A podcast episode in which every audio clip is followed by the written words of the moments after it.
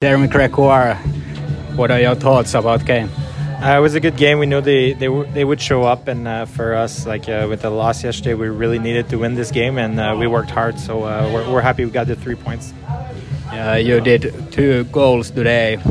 What th- thoughts about that? Yeah, it was fun, but for me, it's always to compete and bring some energy. Today, there was a lot of guys not in the lineup, so uh, I got my shot and I took it. Uh, last games was really difficult. What what was today better?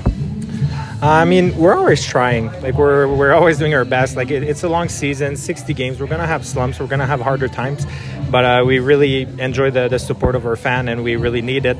Uh, tonight, it was about working hard and uh, making the plays. Okay, next uh, game is uh, next Saturday. What you do this week? It was a tough, uh, tough month. I think we have three games per, per week for, for a while now, so it's going to be good to just relax and get prepared. I think uh, work hard in the gym is, uh, is a big thing I want to accomplish this week and uh, spend some time with, with, with the family. Okay, thanks, Chris. Thank you.